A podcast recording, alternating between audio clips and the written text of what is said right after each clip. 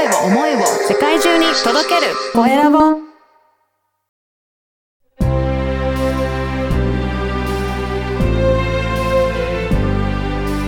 経営者の志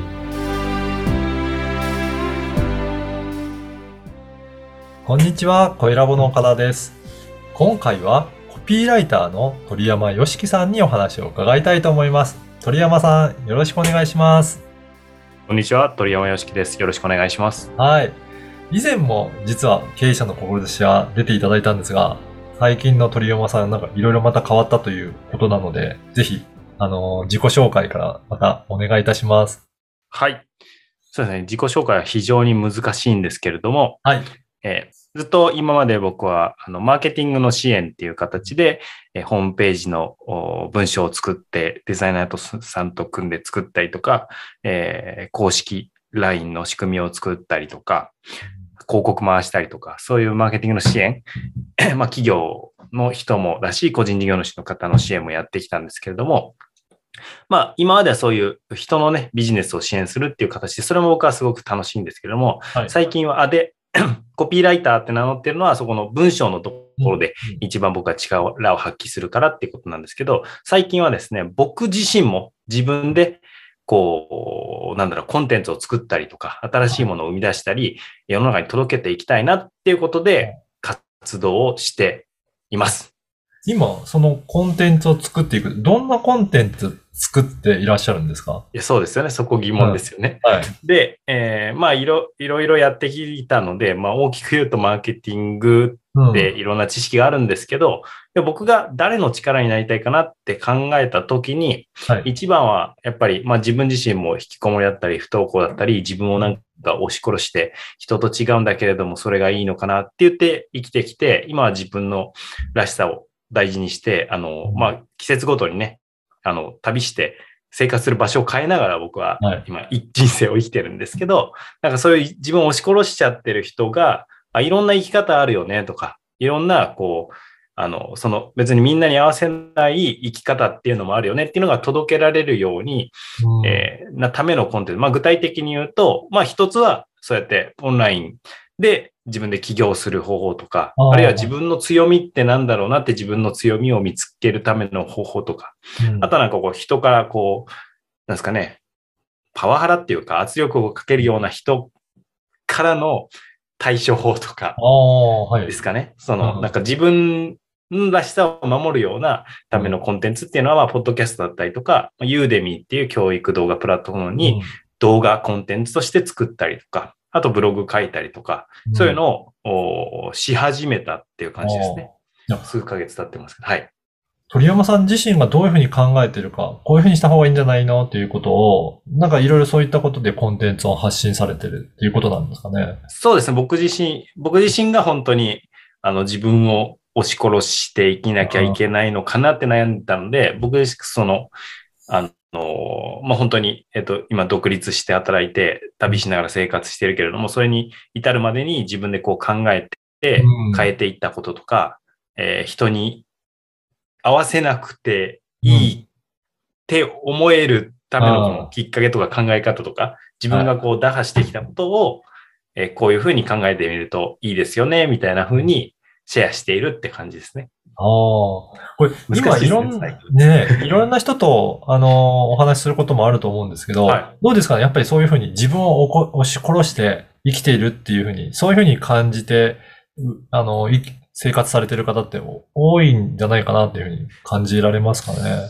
あそうですね。えっ、と、この、まあ、この自分を押し殺すっていう表現になったのは、実際に、あの、現実的に、その、まあ、データとして日本の、お死因のうん。1位が自殺。なのが10代後半から20代、30代って自殺なんですね。それはもう本当に自分を押し殺した結果、実際にうん。殺してしまうというところまで至ってしまったっていう、それで楽しく自分らしく生きてたらそんなことにならないと思うんですね。はい。でその最たるところがそこだと思うんですけどう、んそれ以前の段階でもなんか能力が高いのに、うん、こう自己肯定感が低いみたい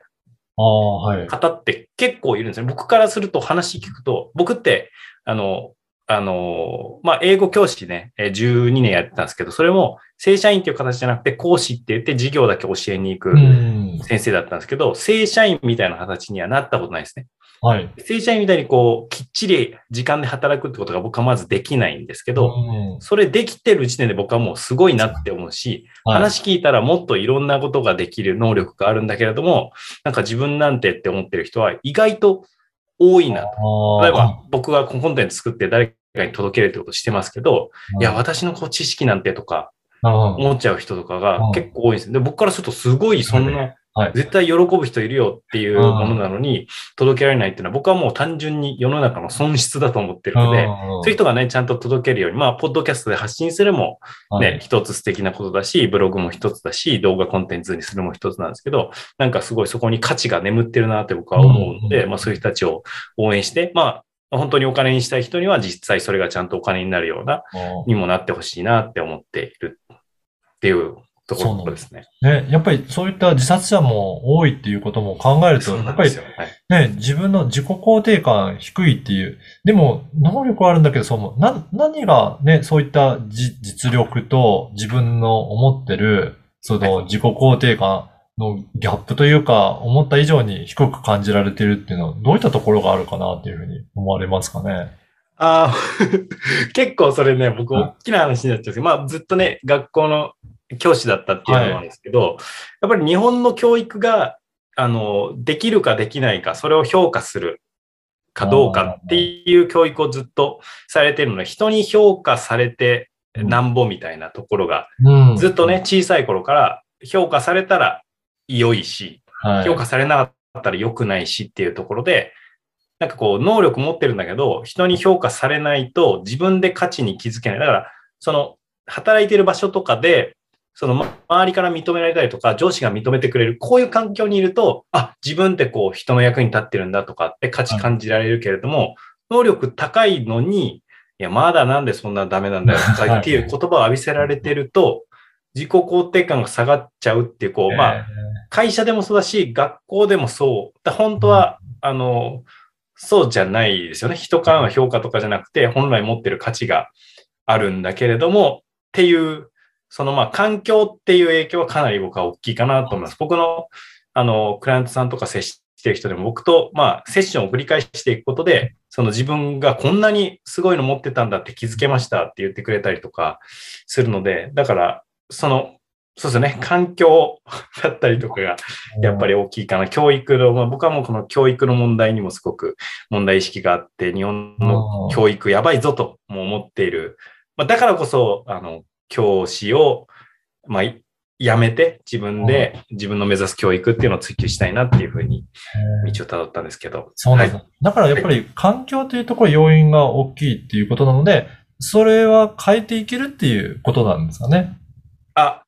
そう、えっとね、環環境、いる環境を変えることは相当難しいんですけどそれって人を変えるってことじゃないですか。人あってなかなか簡単に変わらないので、えー環境は変えられないけれども、選べますよね。選べる。そうじゃない場所、自分が、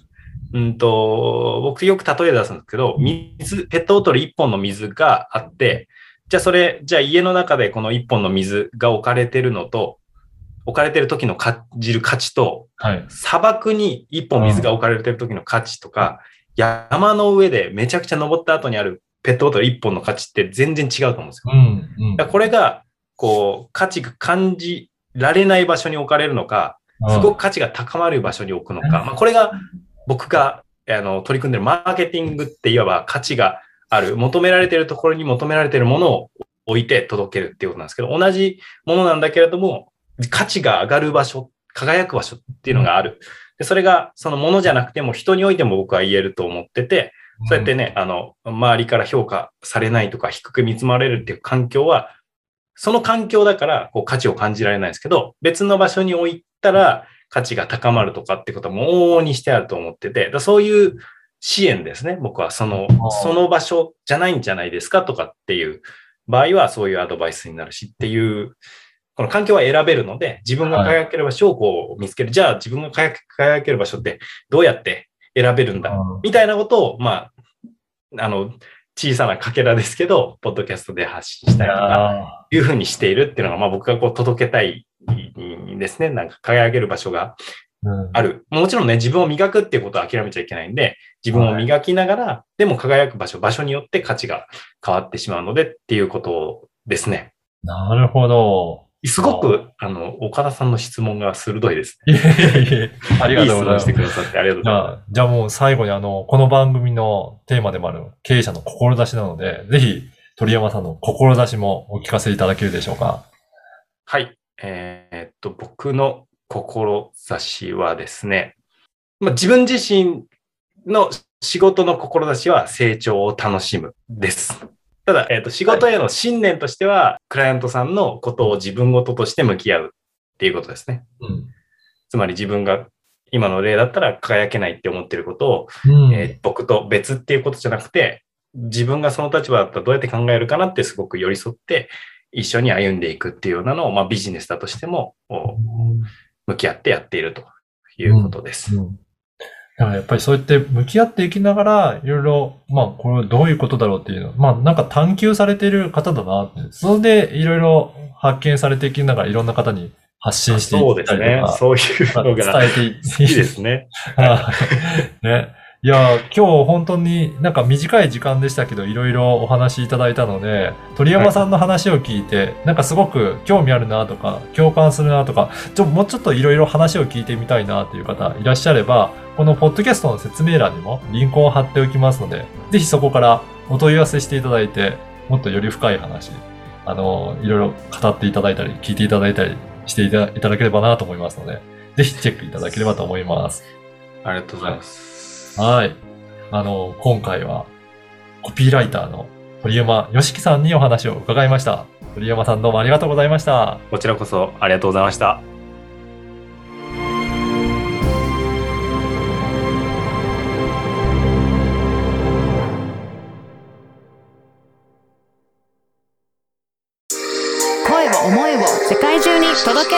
声